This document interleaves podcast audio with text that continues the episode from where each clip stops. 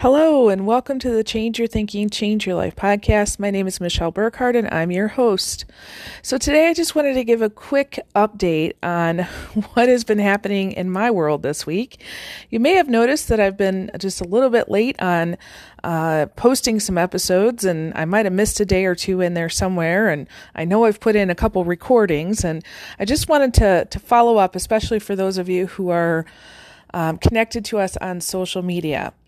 Uh, so I had I'm on day seven of experiencing uh, apparently a, a, pretty nasty stomach bug.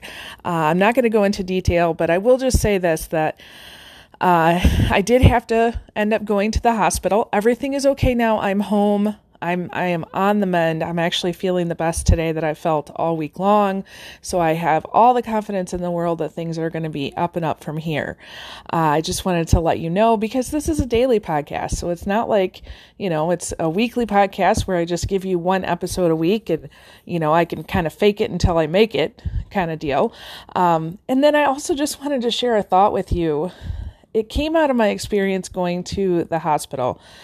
So the nurse, so I had basically been fighting this for five days, doing everything I knew to do and everything, quite honestly, that you should do in this kind of situation.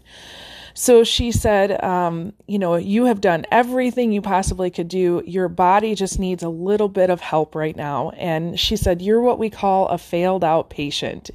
And of course, I took a little, uh, a little offense to that. You know, who wants to be called a failure, right? And she says, no, no, no. What that means is that you literally have done everything you possibly could do, and you just need a little bit of help. And so we ended up having a whole bunch of fluids and meds and all that kind of stuff. And they, they sent us home. And I, again, I, I really appreciate that because I think that was what helped me turn the corner. They said I was severely dehydrated and in need of help. And it just really, you know, as I was lying here in bed, um, thinking about that, and I thought, you know, how many times do we do that in life where we try everything we know?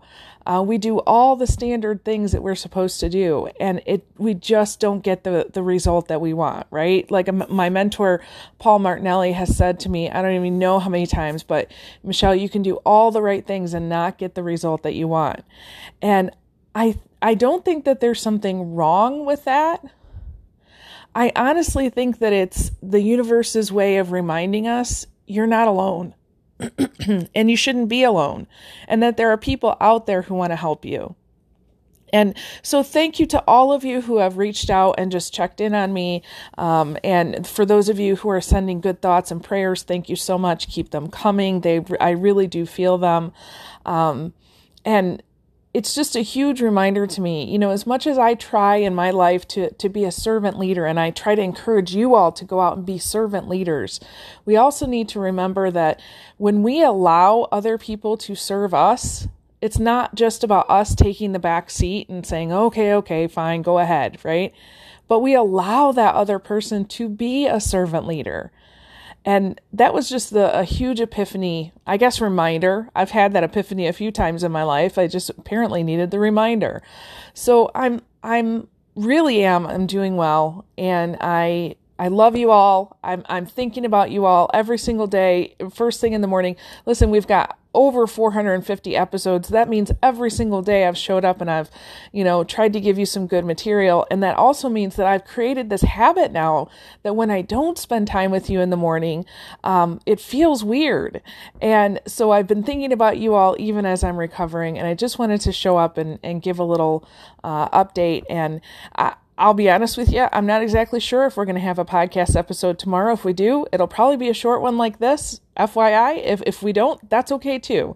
So, uh, I I love you guys. I'm thinking about you, and I send you all my love. With that, I I release you into the wild. Go forth and prosper. Have an amazing day, and we'll catch you next time. All right, bye bye.